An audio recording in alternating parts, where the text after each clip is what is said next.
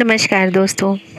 आज बहुत दिनों के बाद आज मैं एक स्टोरी रिकॉर्ड करने के लिए वक्त निकाला है मैंने। सबसे पहले तो मैं बताना चाहूँगी, यहाँ का मौसम, यानी श्रीनगर का मौसम, बहुत ही खुशनुमा हो रखा है। हल्की हल्की बारिश हल्की हल्की ठंड, और बिल्कुल शांत वातावरण। सुबह का चहचहाती चिड़िया, बारिश की बूंदें मुझे उम्मीद है आप इसको महसूस कर पा रहे होंगे मेरे द्वारा। दोस्तों, आज मेरे पास एक कहानी है, एक ऐसे लड़के की। ये एक मोटिवेशनल स्टोरी है, जो कि बहुत ही ज़्यादा पढ़ने में अच्छा सुशील, बहुत ही बुद्धिमान हुआ करता था। तो दोस्तों, ये कहानी है एक ऐसे बच्चे की, मनीष नाम का एक बच्चा, जो हमेशा अव्वल आता रहा क्लास में, कक्षा में। घर वालों को भी उससे कोई शिकायतें नहीं, क्योंकि वो इतना सिंसियर था कि अपनी सारे काम बिना कहे खुद से कर लिया करता था। टीचर्स का भी बड़ा प्यारा और बड़ा हेल्पफुल भी था नेचर में। सब कुछ अच्छा चल रहा था। ट्वेल्थ क्लास में उसने टॉप किया टेंथ में भी टॉप किया, सब कुछ बढ़िया। अब जब स्कूल से निकला तो वो पहुँचा कॉलेज कॉलेज का माहौल और स्कूल के माहौल में आपको पता ही होगा, बहुत अंतर होता है। कॉलेज में किसी को कोई परवाह नहीं होती है कि आप कैसे पढ़ रहे हैं, क्या कर रहे हैं। बिल्कुल आज़ाद।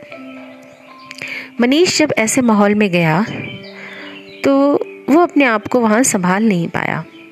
उसे ये समझ नहीं आ पाई कि मुझे किन से संगति करनी चाहिए किन से नहीं करनी चाहिए।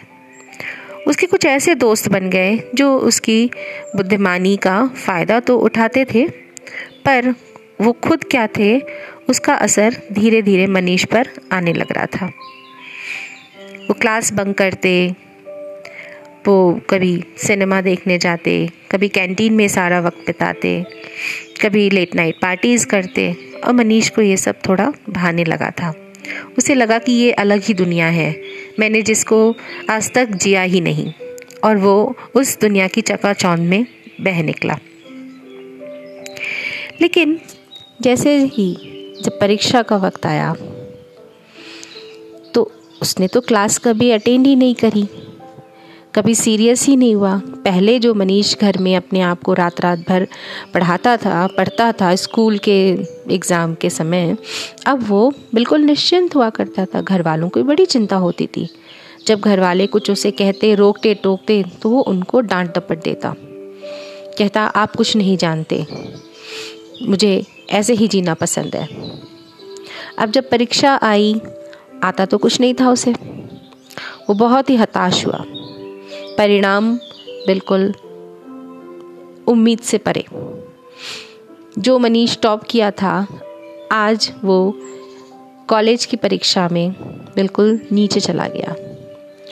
उसे खुद भी शायद अपने आप से ये उम्मीद नहीं थी और शायद वो उसको इतना ज़्यादा उसका आत्मविश्वास उस पर भारी हो चुका था। उसे लगता था, मैं तो सब कर लूँगा, मैं तो टॉपर हूँ। पर वो सब उम्मीद से परे आया, उल्टा। अब मनीष बहुत परेशान हुआ कि मैं क्या मुँह दिखाऊँ। अब तक तो मैंने टॉप किया और अब मुझे ये क्या हो गया। अब परिणाम से वो इतना ज़्यादा दुखी हुआ कि उसने अपने आप को बंद कर लिया कमरे में। किसी से बात नहीं करनी, फ़ोन नहीं उठाना दोस्तों का घर वालों से बात नहीं करनी, किसी से मिलने जुलने नहीं जाना। यहाँ तक कि उसने अपने आप को इतना बंद कर लिया कि कॉलेज जाना भी उसने छोड़ दिया। घर वालों को ये और भी परेशान करने लगा कि ये क्या हो रहा है? ये बात घर वालों ने उसके स्कूल के प्रिंसिपल साहब को बताई। प्रिंसिपल साहब ने मनीष को फ़ौरन बुलवाया। मनीष, उनका ये इनविटेशन उनका ये आमंत्रण अस्वीकार नहीं कर सका। और वो शाम को उनके घर पहुँचा। क्योंकि ठंड का समय था तो प्रिंसिपल साहब अपने बंगले में एक अंगीठी जलाए, आँख सेक रहे थे। मनीष भी वहाँ जा बैठा, अपने सर के पैर छुए, प्रणाम किया और उनके साथ बैठा। सर ने पूछा उनसे कैसे हो तुम? कैसा चल रहा है सब? उसने बोला, बस सर, ऐसे ही है। सर को अब ये लगा कि क्या बात की जाए। मनीष को भी लगा, अब मैं क्या बताऊँ अपने बारे में? वो इतना निराश था। सर ने सोचा, कुछ तो करना पड़ेगा बात को आगे बढ़ाने के लिए, कुछ तो करना है। उन्होंने जलती हुई कोयले को अंगीठी से निकाला और मिट्टी में फेंक दिया। दो चार कोयले और निकाले और फेंक दिए।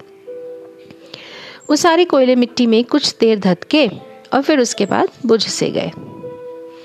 मनीष ने देखा कि ये सारे कोयले तो बुझ गए।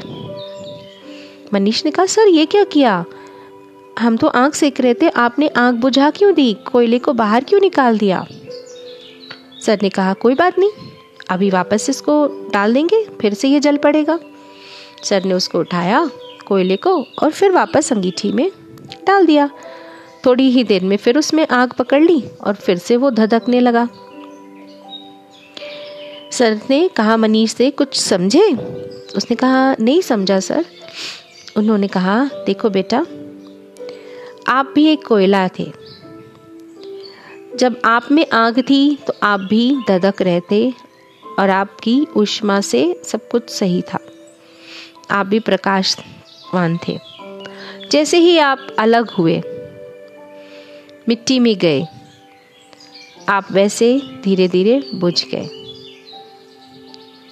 अब जैसे ही कोयले को मिट्टी से उठाकर अंगीठी में डाला गया और वो धधकने लगा तो यहाँ आपको, खुद को अपने आप को वापस उसी अंगीठी में लाना होगा और अपने आप को धधकाना होगा। फिर से जलना पड़ेगा। ये जो आपको खुद पता होगा कि आपने अपने आप को किस मिट्टी में डाला। जहाँ आग ही नहीं थी। अगर जहाँ आग नहीं है, वहाँ अपने आप को डालोगे तो आप अपनी आग से कब तक धतकोगे तो उन्होंने उसको जब ये समझाया तो मनीष फ़ौरन समझ गया ये बात। उसने सर को बहुत बहुत शुक्रिया कहा। कहा, सर, मैं तो अपने आप को बंद करने चला था। मैंने सब कुछ छोड़ दिया था। मुझे लगा था कि अब मेरे हर एक चीज़ पर अंकुश लग गया है जैसे। मैंने अपने आप को बिल्कुल रोक लिया था। और आपकी इस सीख ने मुझे फिर से हौसला दिया आगे बढ़ने का। मैं पूरा वादा करता हूँ आपसे, सर, कि अगली परीक्षा तक मैं अपने आप को बिल्कुल जैसे था, मैं वैसे ही ले आके दिखाऊँगा। मैं अपने आप से भी, सर, वादा करता हूँ कि अब मैं ऐसा नहीं दोहराऊँगा। सर ने उसको कहा, देखो बेटा, जीवन में निरंतर सीखते रहना ज़रूरी है और तुमको ये सीख मिलनी बहुत ज़रूरी थी। क्योंकि अगर रास्ता सिर्फ़ अच्छा ही अच्छा चले तो हमको ख़राब रास्तों पर जाकर गिरना या संभलना नहीं आता। हम गिरते गिर ही जाते हैं, संभलना नहीं आता। तो रास्ते ख़राब भी आने ज़रूरी हैं, ताकि हमें संभलना, आना सीखना होता है। तो आप बिल्कुल सही जा रहे हैं। वो आपके लिए सीख थी अब आपने सीख ले ली, अब आगे बढ़ो। दोस्तों, कितनी सही बात कही प्रिंसिपल साहब ने कि अगर जीवन में सब कुछ अच्छा ही चले तो शायद हम कुछ सीखे ही ना। क्योंकि ये जो टेढ़े मेढ़े रास्ते आते हैं जीवन में, ये जो उतार चढ़ाव आते हैं, इन्हीं से ही हम संभलना सीखते हैं। और असली शिक्षा हमको इन्हीं रास्तों पे चल के मिलती है। उम्मीद है, ये कहानी आपको बहुत अच्छी लगेगी और आजकल के इन बच्चों के लिए भी मुझे लगता है ये कहानी बहुत ही प्रेरणादायक होगी। मैं क्योंकि खुद भी एक टीचर हूँ, अपने पास जो बच्चे आते हैं, उनको ऐसी कहानियाँ खुद अपने बच्चों को भी सुनाती हूँ, ताकि वो भी अपने आप को हमेशा मनीष की तरह बंद ना कर लें और आगे बढ़ें, कुछ सीखें और आगे बढ़ें।